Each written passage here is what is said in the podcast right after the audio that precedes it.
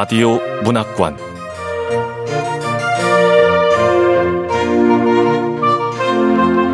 한국 단편 문학 특선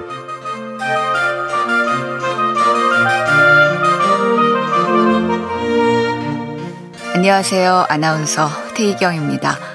KBS 라디오 문학관 한국 단편 문학 특선 지난주와 오늘까지 2주 연속 함께하고 있는 작품은 올해 등단 60주년이 되는 전상국 작가의 아베의 가족입니다. 전상국 작가는 1963년 조선일보 신춘문예에 소설 동행이 당선되면서 작품 활동을 시작했습니다. 현대문학상, 한국문학작가상, 대한민국 문학상, 동인문학상, 윤동주 문학상, 김유정 문학상, 한국문학상, 이상 문학상 특별상, 이병주 국제문학상 등을 받았습니다. 2005년에는 황조 근정훈장과 2018년에는 보관문화훈장을 수훈했습니다. 현재 강원대학교 명예교수이고 대한민국 예술원 회원입니다. KBS 라디오 문학관 한국 단편문학 특선 전상국 작가의 아베의 가족 두 번째 시간 만나보겠습니다.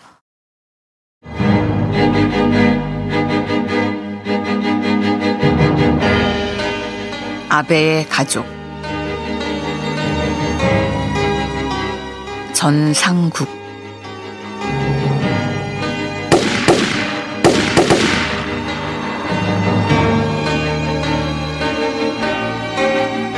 그때 총소리가 여러 방 우리 집 쪽에서 들려왔다. 시어머님이 땅바닥에 털썩 주저앉더니 어느새 뿌르르 일어나 집 쪽으로 허둥허둥 달려가시는 게 아닌가. 대청마루에 시아버님이 쓰러져 계셨다. 피가 마루를 흘러 봉당까지 적셔 내렸다. 그 총소리 이후 흔적도 볼 수 없었던 마을 사람들이 꽤 오랜 뒤에 하나둘 모여들기 시작했다. 마루에 밥상이 넘어진 채 뒹굴었다. 일의 경위가 밝혀진 것은 시어머님이 제정신을 찾은 밤중이었다.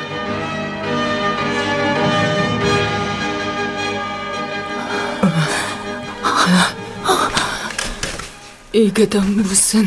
어머니, 정신이 드세요? 마을 사람들이 부면장님 총 맞고 쓰러지신 뒤에 인민군들 도망가는 걸 봤다네. 인민군 두 사람이 들어와 총을 들이대면서 밥을 해내라고 했어.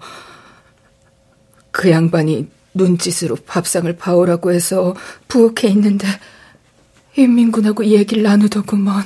아들 소식 알까 해서겠지. 근데 그 양반이 부엌에 들어와서는 귓속말을 하는 거야. 얼른 박상 봐놓고 임전 며느리 못 들어오게 막고 있어야 하네. 내 저놈들 한번 붙잡아 볼라니까.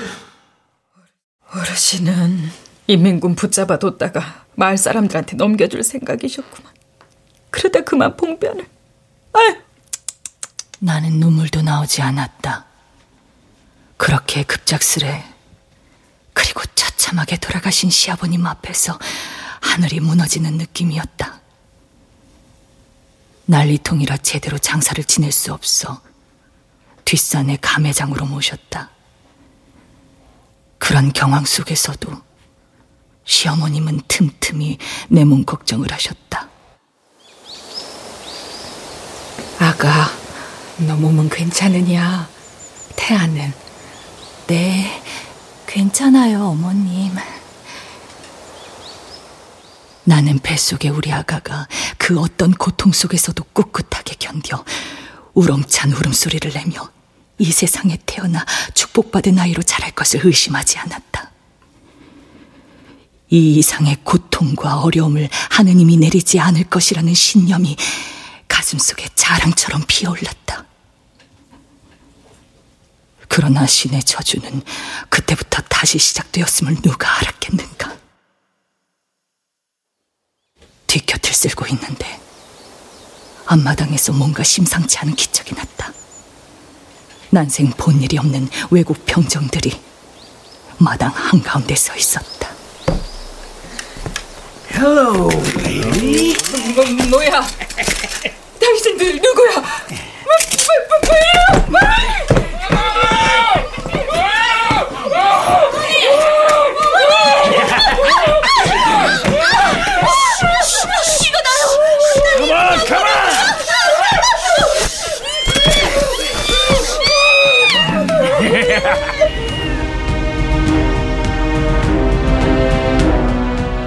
넓적한 소나기가 내 입을 막았다. 나는 그 짐승들의 냄새를 맡았다. 그것은 노린내였다. 나는 하느님의 이름으로 그 짐승들을 저주하며 의식을 잃었다.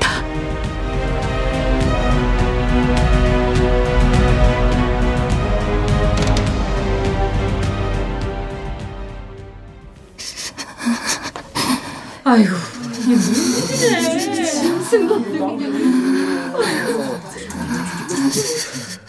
사람 웅성거리는 소리에 정신이 돌아왔다.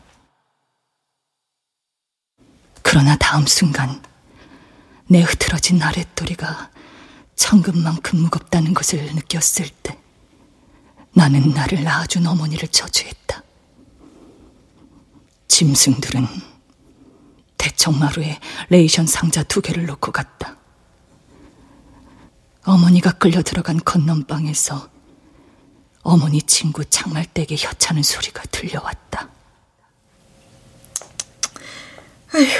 난리 때는 무슨 짓을 당해도 별 수가 없는 법이지. 아무리 난리기로서니 마님하고 임산부한테 그 죽지 않고 산 것만 해도 다행으로 생각해야지 뭐. 그 일로 시어머님은 두 번이나 목을 맸다. 한 번은 내가 광 속에서 발견했고, 또 한 번은 집 뒤에 대추나무에 목을 맨 걸 강릉댁이 풀어냈다. 그해 겨울 동짓날, 나는 해산을 했다. 예정일보다 두 달 앞서 여덟 달 만에 사흘간의 무서운 진통을 거쳐 낳은 애였다. 강릉 때그 뒤주 위에 나 좀 가져오게. 안 그래도 준비하고 있었어요. 자, 여기 나. 마님이 아들 낳으면 낫으로 태가른다고 했는데 정말 아들이래요? 아가야 수고했다. 내가 손질 받구나. 네, 네, 어머니. 나는 아득하게 가라앉는 그 몽롱한 의식 속에서 시어머님의 말소리를 듣고 눈물을 흘렸다. 하느님,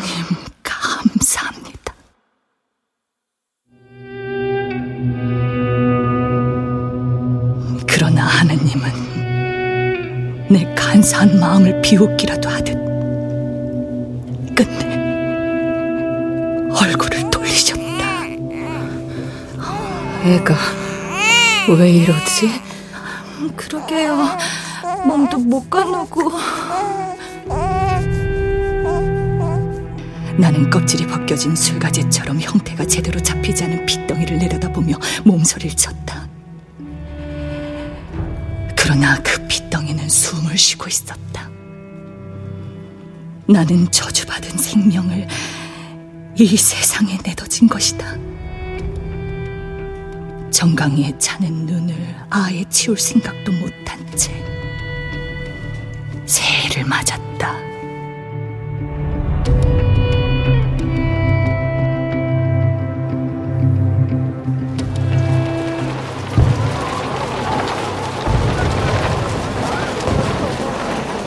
아이가 태어난 그 겨울 막바지에 또 한 번의 난리를 치렀다. 일사후퇴였다.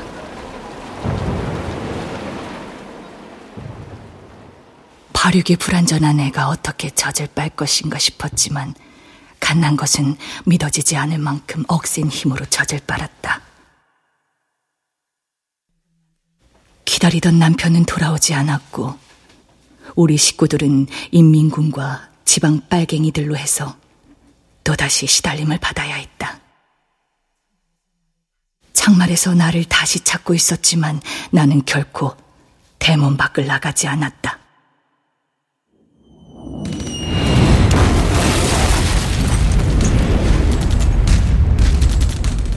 다시 전세가 바뀌어 중공군이 북쪽으로 쫓겨 올라가면서 샘골 일대는 치열한 싸움터가 되었다.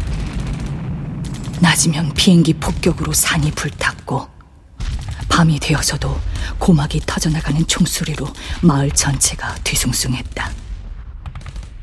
강릉댁도 화순을 업고 심서방을 찾아 북쪽으로 떠났다.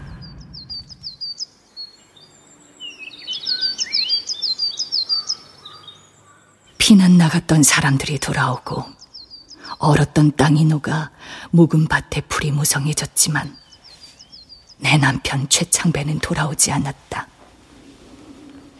내 뱃속에서 태어난 최창배의 자식 아배는 두 돌이 지났는데 몸을 뒤치지도 못했다. 두 돌이 지났는데 왜 뒤집기도 못하는 거야? 어, 예, 인민군들이 숱하게 포로로 잡혔는데 그 사람들을 이승만 대통령이 죄다 풀어줬대더라.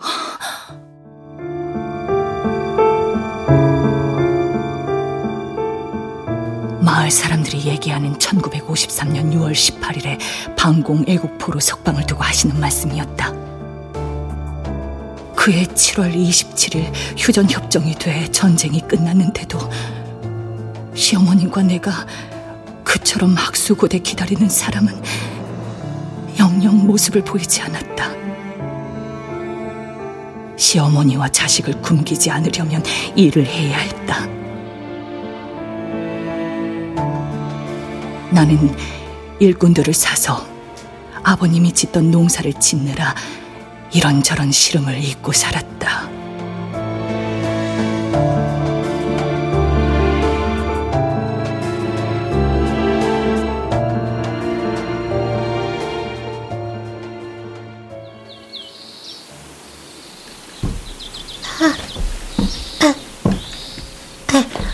어, 그래, 그래.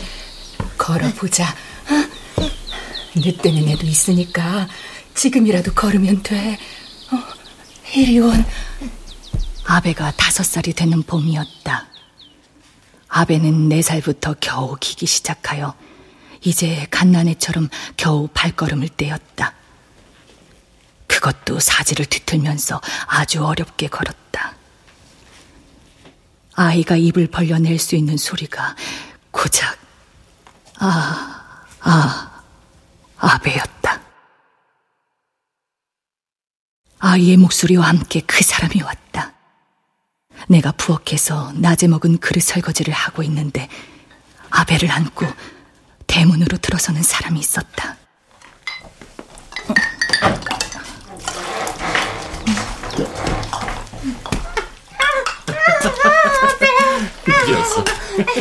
아베 를 안고 들어온 사람은 큰 키에 몸과 얼굴이 무척 수척해 배는 30이 훨씬 넘어 배는 낯선 얼굴이었다. 나중에 알게 됐지만 그때 그는 겨우 27살 청년이었다. 나는 처음 그를 보았을 때 부엌에서 뛰어나가고 싶은 충동을 받았다. 낯선 얼굴인데도 도무지 처음 보는 사람 같지 않아? 아마도 5년 전 의용군에 끌려가 아직 돌아오지 않고 있는 남편 생각을 했을 것이다. 어쩌면 이제까지 누구도 거들떠 보지도 않던 내 아들 아벨을 가슴에 덥석 안고 있는 그 사람에 대한 감동이었을 수도. 시어머님은 행색이 초라한 그에게 밥상을 차리라고 했다. 그리고는 밥을 허겁지겁 퍼먹는 것을 바라보다가 돌아앉아 눈물을 닦으셨다.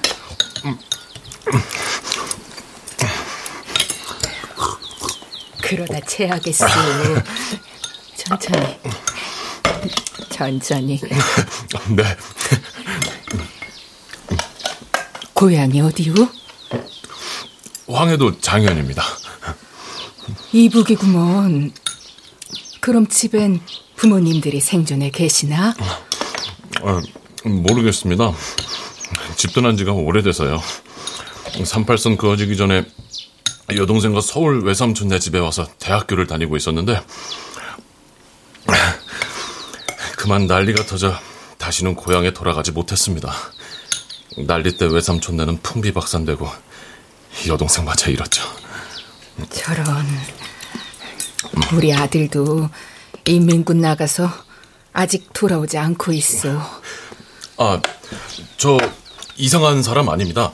그 도민증하고 군대 제대증입니다.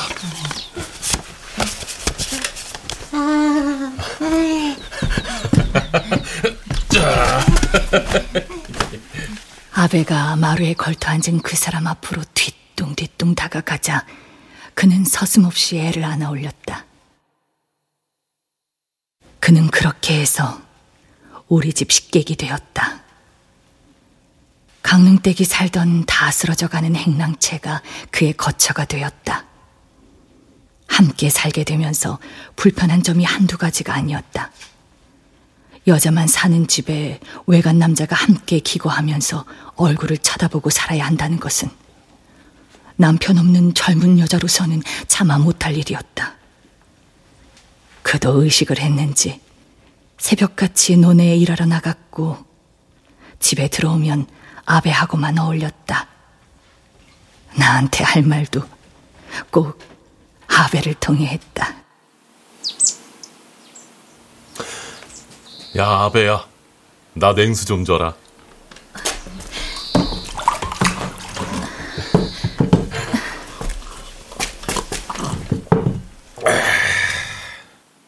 그는 믿어지지 않을 만큼 아베를 좋아했다.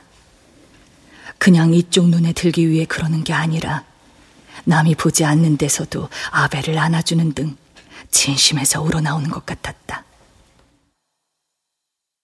그렇게 천대받던 아베가 다른 사람으로부터 사랑을 받는 모습을 본다는 것은 하늘을 얻은 느낌이었다. 시어머님도 그 젊은이를 좋아했다. 문제는 나 자신의 마음이었다. 하루에도 몇 번씩 그 사람이 아베의 아버지 같은 착각에 놀라곤 했다.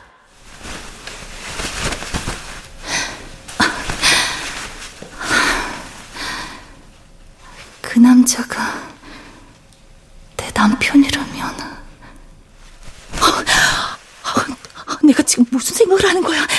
미쳤어, 아, 미쳤어. 나는 밤이면 방에 누워 문득 행랑채의 그 남자를 생각하고 소스라쳐 놀라곤 했다. 그런 다음 날 아침이면 나는 시어머님이나 그 사람의 얼굴을 쳐다볼 수 없을 정도로 민망스러웠다.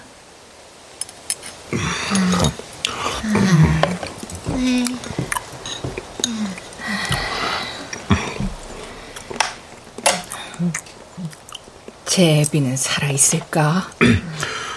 그럼요. 틀림없이 아베 아버지는 살아 있습니다. 저도 군대 생활을 했지만 군대에선 마음먹은 대로 할 수가 없어요. 인민군은 더욱 그렇죠. 도망이 어디 그렇게 쉽습니까? 이북 어딘가에 살아 있을 겁니다. 그놈의 통일은 되겠지? 됩니다. 틀림없이 통일이 될 겁니다. 이렇게 살아 계시면 아드님 만나는 좋은 날 반드시 보실 겁니다.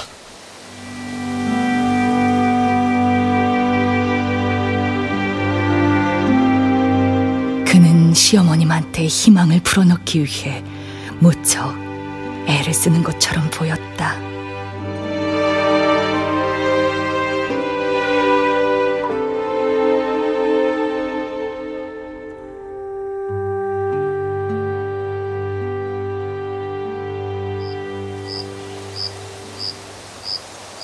그가 우리 집에 머문 지 다섯 달이 넘고 있었다.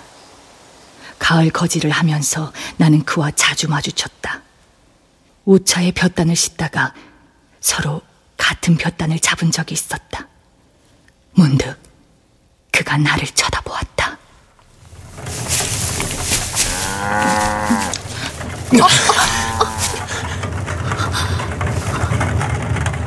이 사람도 나를 나는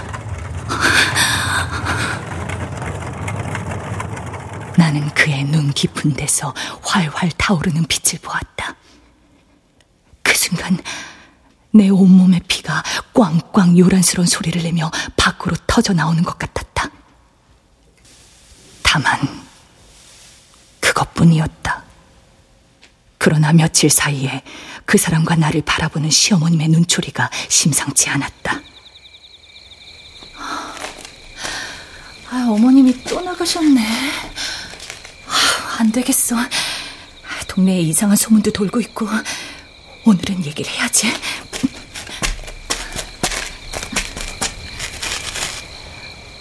안에 계십니까? 아베 엄마입니다. 무슨 일로? 이제 그만 우리 집에서 떠나주셔야겠어요. 아, 아, 알겠습니다. 아, 그렇잖아도 진작 떠난다는 것이 그만 아베한테 정이 들어서요.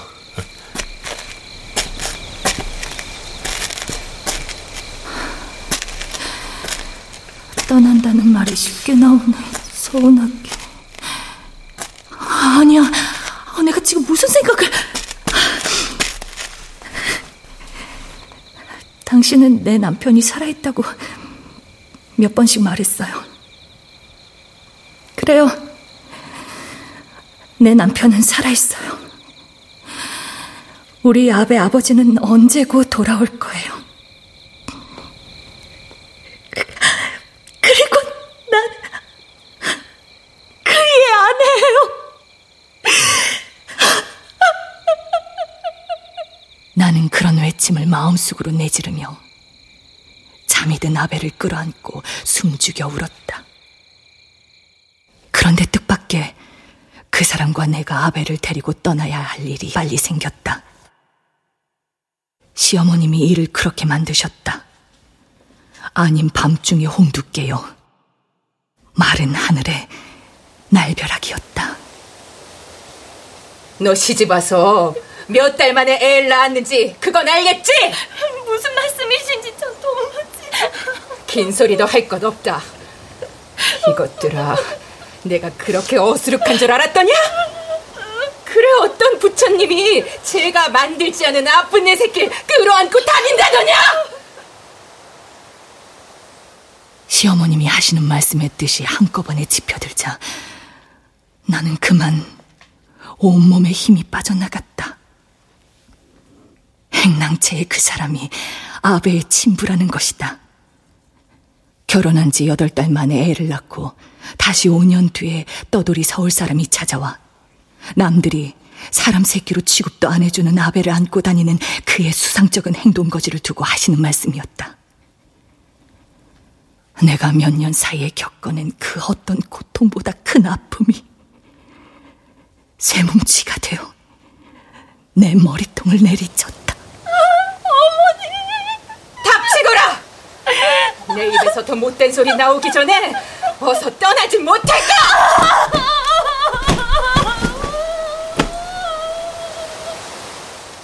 시어머님은 입도 벙긋 못하게 호통을 치셨다. 행랑채 그 사람이 달려 나왔지만 시어머님은 이미 내 옷가지와 폐물들을 내던지고 있었다. 마당에 무릎을 꿇고 앉아 버텨보았지만 시어머님은 바늘구멍 하나 찌를 틈도 주지 않으셨다. 칼로 배를 찢어 내 속을 보여야 마땅한 일이로 돼. 그 더러운 삶의 한 가닥 애착 때문에 저주받은 씨 하나를 안고 마을을 떠났다. 저만큼 앞서 행랑채 그 사람이 보따리 하나를 들고 휘청휘청 걷고 있었다.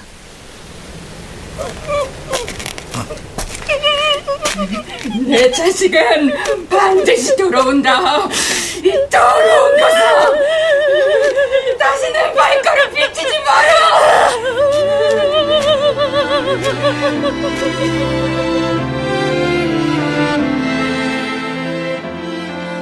울음 섞어 질러대던 시어머님의 말소리가 귀에 쟁쟁했다.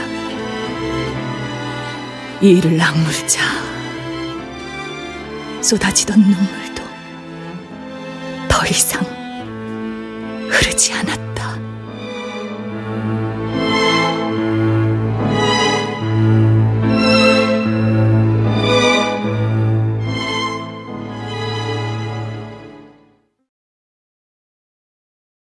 김상만 씨. 그는 하느님 당신이 저주 내리신 불쌍한 아벨을 위해 특별히 보내주신 사람이라고 나는 그렇게 믿고 싶었다.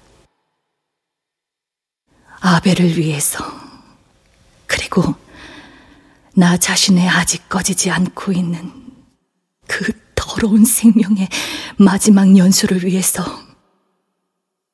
나는 그 사람과 새 살림을 차렸다. 그 사람은 가능한 한 6.25 때 실종된 전 남편 최창배 씨 앞으로 출생 신고된 아벨을 완전히 자기 자식으로 바꿔놓고 싶다고 그 법적 절차까지 다 알아두고 있었다. 그러나 나는 그 문제만은 단호하게 머리를 내저었다.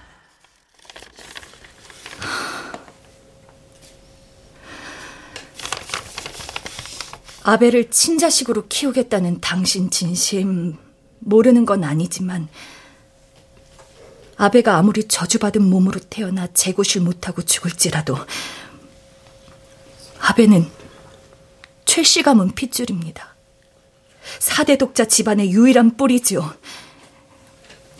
아베는 어디까지나 최창배 씨 자식이지 김상만의 자식은 될 수 없습니다. 나는 우리 애가 태어나기 전에 해결하고 싶었는데, 알겠소. 그리고 당신한테 꼭 털어놓을 말이 있어요. 흑인 명사한테 당한 얘기라면 알고 있어. 그, 그걸 어떻게? 동네 사람들이 그 얘기부터 해줍디다. 아베 엄마, 당신 지금도 그 사람들을 미워하고 있어? 그럼 제가 그 사람들을 사랑해야 되겠어요? 아니, 난 이제 아무도 미워하지 않아요.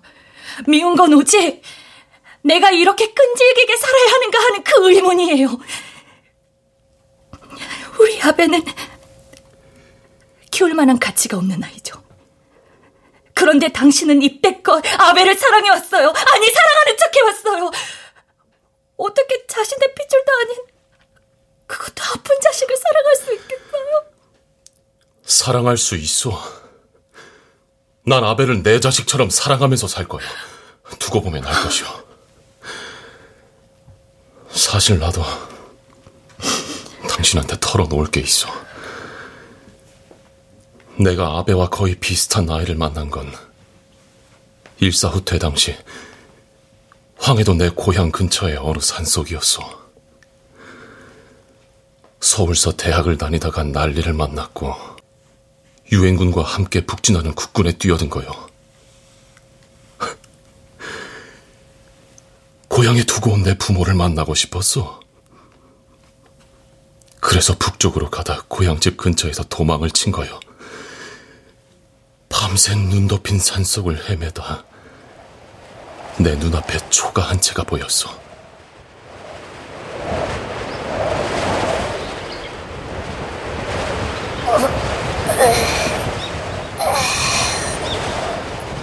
왜 내가 아랫도리를 아예 벗고 똥을 누는 거야? 대여섯 살은 된 것 같은데 어디 모자란 것 같기도 하고 일단 허기부터 달래야지 안 되겠어 정신이 온전치 못하네구만 꼼짝마! 다들 한쪽으로 모여 딴짓하면 쏴버릴 거야!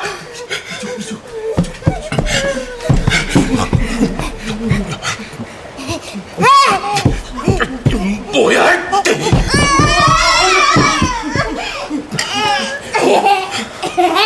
갑자기 등에 업히질 않나? 어디가 아프네구만.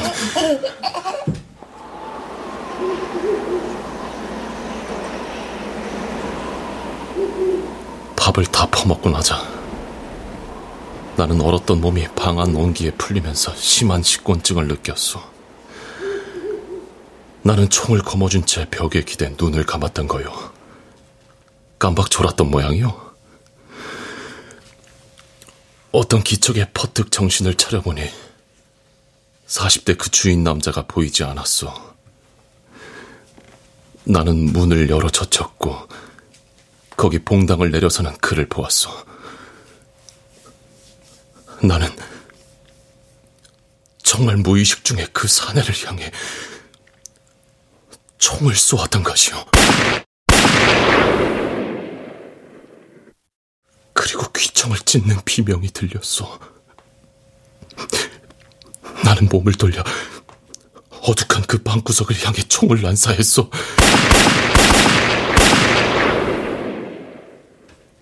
사립을 나서며 나는 문득 방 쪽을 돌아다 보았어.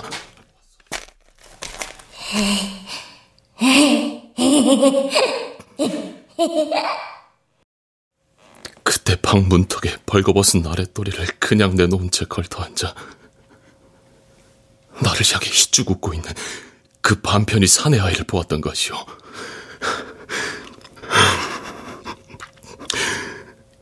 그러다 아베를 본 것이오. 아베가 바로 몇 년 전 내가 죽이지 못한 그 아이라고 생각했어. 물론 나이도 모습도 많이 틀렸지만 나는 그런 것을 생각할 겨를이 없었던 거요. 나는 아랫도리를 벌거벗고 땅바닥에 앉아 노는 아이를 안아 올렸어. 그 순간 나는 실로 형언할 수 없는 충동으로 몸을 떨었어. 가슴으로 끌어오르는 뜨겁고 커다란 그건 사랑이었어. 아베는 내 자식이요.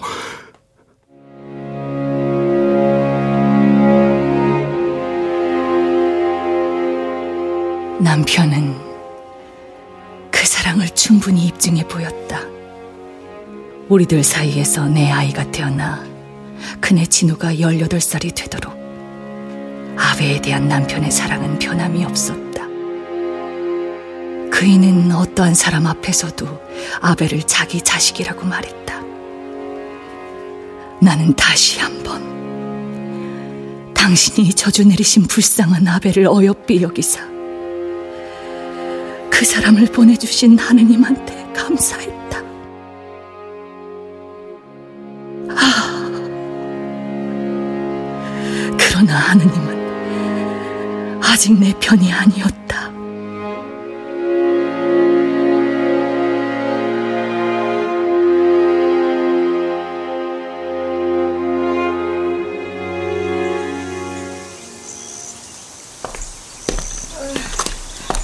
오빠, 나 왔어요. 그래, 순자야. 아, 노린데. 동두천에서 온 남편의 여동생, 아이들의 고모가 찾아왔을 때부터 나는 가슴에 구멍이 뚫리기 시작하는 남편을 알아볼 수 있었다. 고모의 몸에서는 노린내가 났다. 나는 그 노린내를 맡으면서 이상한 예감으로 가슴을 떨었다. 남편은 자기의 혈육인 그 여동생을 통해서 구원받으려 하고 있었다. 한국을 떠나 어디 먼 곳에 가 살고 싶소. 하, 이 숨이 막혀. 우리 순자가 미국에서 초청장만 보내준다면 아벨을 버려야 가능한 일이었다. 이제 스물다섯으로 접어드는 아베로 인해 집안은 항상 음습했다. 아베는 커갈수록 동물의 본능적인 그 성적 욕구를 발산하지 못해 애미인 나한테까지 몸을 비벼대곤 했다. 아베와 씨가 다른 우리 아이들은 정말 본능적으로 아베를 싫어했다. 싫어할 수밖에 없었다.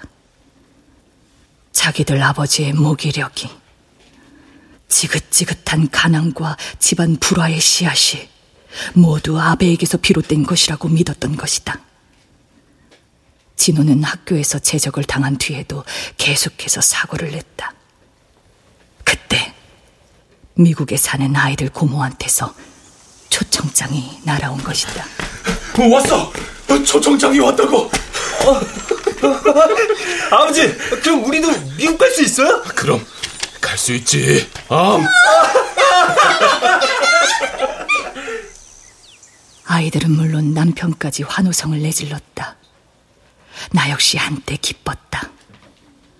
내 남편이 그처럼 좋아하는 일이기도 하지만 내 사랑하는 자식들을 위해서라면 어딘들 못 갈 것인가. 그러나 나는 그 까다로운 수속에 필요한 서류를 갖추는 동안 아무도 몰래 울음을 삼켰다. 아베는 데리고 갈 수가 없는데 우리 아베는 어쩌나. 오늘도 식구들은 아베에 대해서 일절 입을 열지 않았다. 다만 막내가 아베에 대해 물었을 뿐이다. 엄마, 아베도 미국 같이 가는 거지? 어, 어, 어, 그럼 큰형도 가고 말고.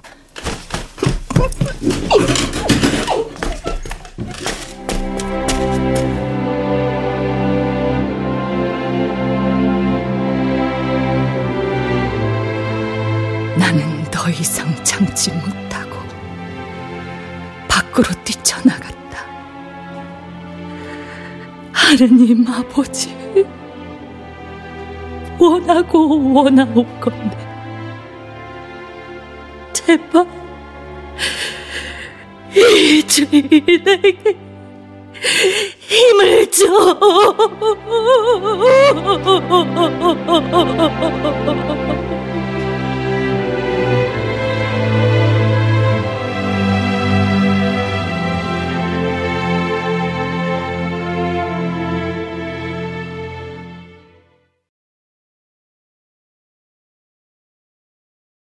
저녁 8시쯤 돼서 석PD가 나타났다. 예비군들이 입는 얼룩무늬 군복에 빡빡이 머리. 4년 세월이 그 애송이 얼굴을 어느 정도 어른 티가 나게 바꿔놓았다.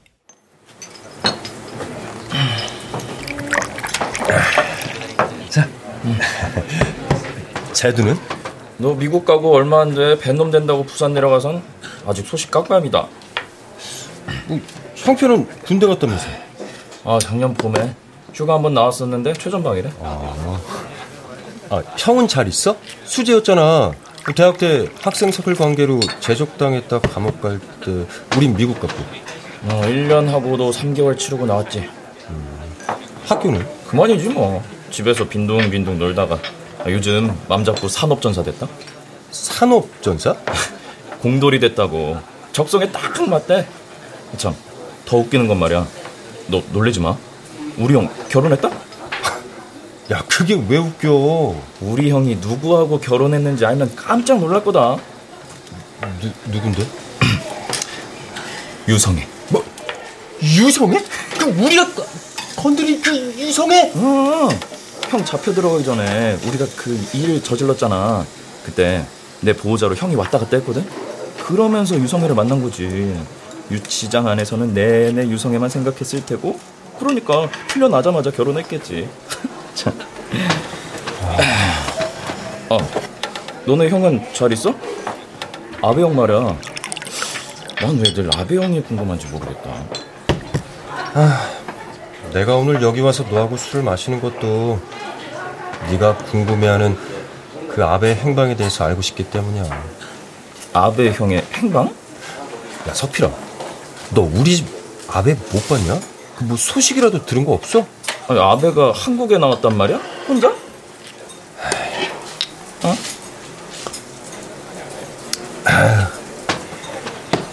아베는 미국에 안 갔다. 뭐? 아니, 아, 그럼 어떻게 된 거야? 그걸 나도 모르니까 찾으려는 거지. 비자가 나와 우리가 떠나야 할 날이 다가왔을 때까지 아베는 평상시와 다름없이 집에 있었다. 출국일을 이틀 앞두고 아버지가 경기도 광주에 사는 단 하나의 친척인 외사촌형 집에 인사를 간다고 아침 일찍 나갔다. 우리 남매들도 마지막으로 친구들을 만나러 뿔뿔이 흩어져 나갔다. 그날 집에 남겨진 것은 아베와 어머니뿐이었다. 그날 어머니와 아베는 집을 나갔고 다음날 비행기가 뜨는 그날 오후 1시까지 돌아오지 않고 있었다. 아버진 계속 담배를 피워댔다. 막내가 징징 울기 시작했다. 아니, 왜안 거야? 왜? 아버지, 이러다 비행기 놓치겠어. 엄마 놔두고 우리끼리 가. 어? 엄마. 여보. 바로 그때 어머니가 나타났다. 오후 2시 45분. 아무도 어머니한테 말을 붙이지 못했다. 난 이제까지 그렇게 초췌한 어머니의 모습을 단 한 번도 본 적이 없었다. 그렇다. 어머니의 그 넉나간 얼굴은 그때부터였다.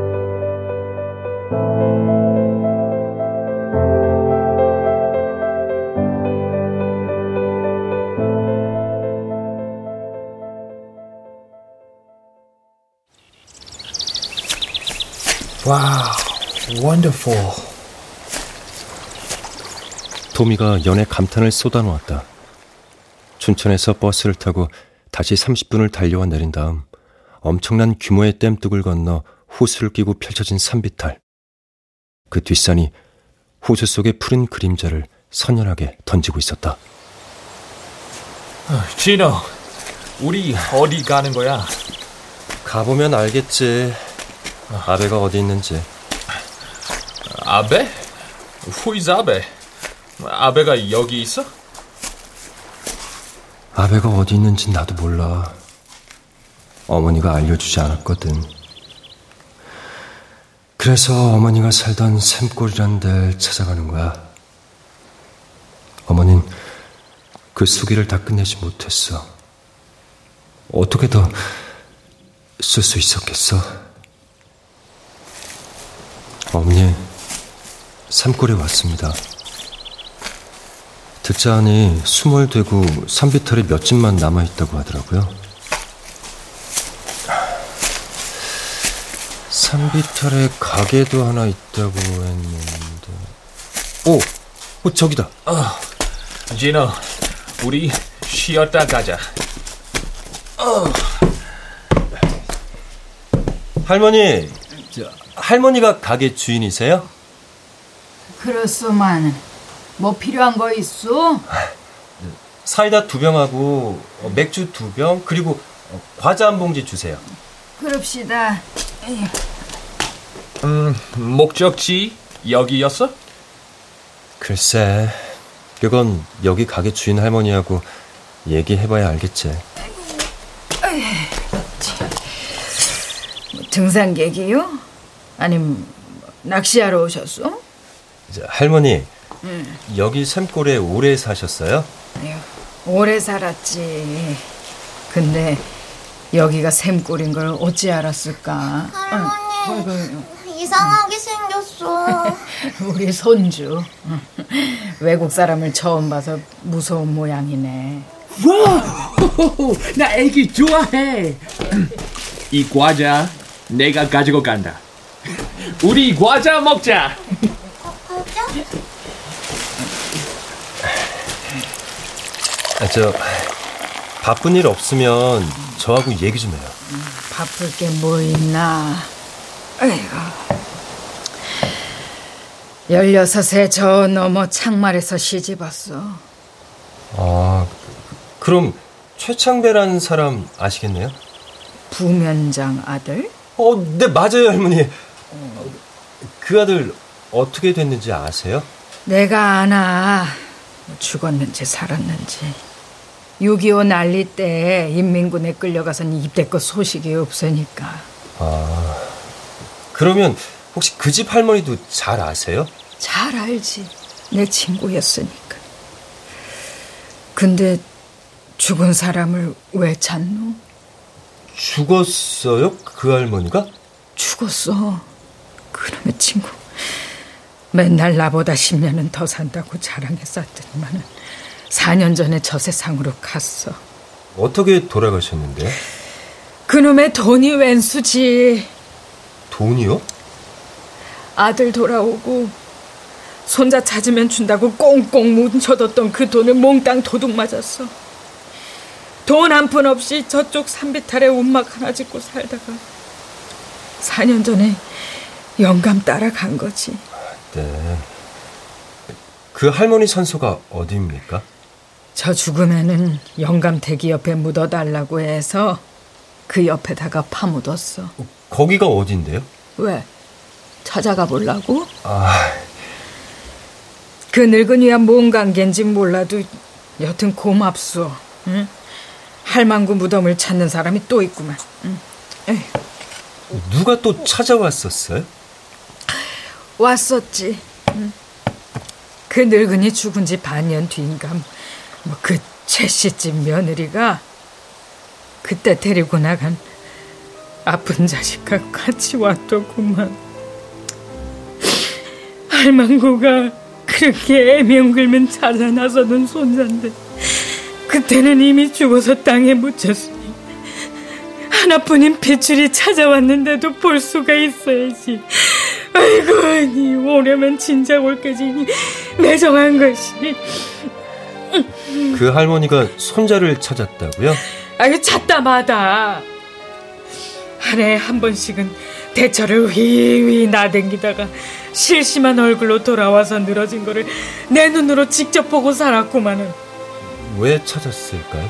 아유, 제 핏줄 찾는 게 뭐 인지상정 아닌가. 그 늙은이 죽을 때까지 가슴 치며 살았어. 제간엔 젊은 것 잡아둘 수 없다고 마음 크게 먹고 일부러 구실 붙여 내쫓긴 했지만 손자까지 왜 줬는지 모르겠다고 땅을 치며 후회했지. 저, 할머니, 그때 찾아왔던 여자하고 아픈 아들은 어디로 갔는지 아세요? 그날 몸을 잘 가누지도 못하는 아픈 자식을 껴안고 산소를 찾아갑니다. 핏줄이 뭔지. 그 사람들 돌아갔나요? 아픈 남자도요? 글쎄, 그랬을 거야. 우리 가게에서 빵이랑 사이다랑 잔뜩 사 먹여가지고 저쪽 길로 내려갔으니까.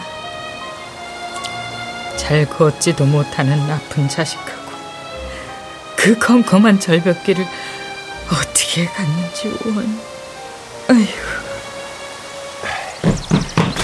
아, 네, 할머니. 얘기 잘 들었습니다.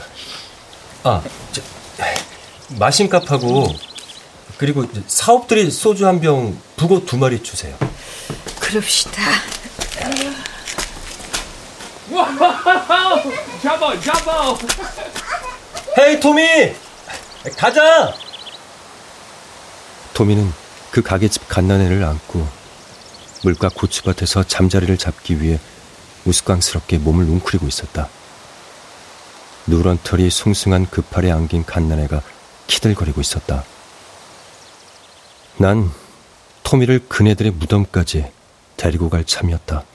그리고 내 친구 토미에게 소주를 먹이고 싶었다. 한국을 알고 싶어하는 미국 사람에게는 소주로부터 시작할 일이다. 또한 황량한 들판에 던져진 그 시든 나무들의 꿋꿋한 뿌리가 되줄지도 모를 우리의 형 아베의 행방을 찾는 일도 우선 그 무덤에서부터 시작할 생각이었다.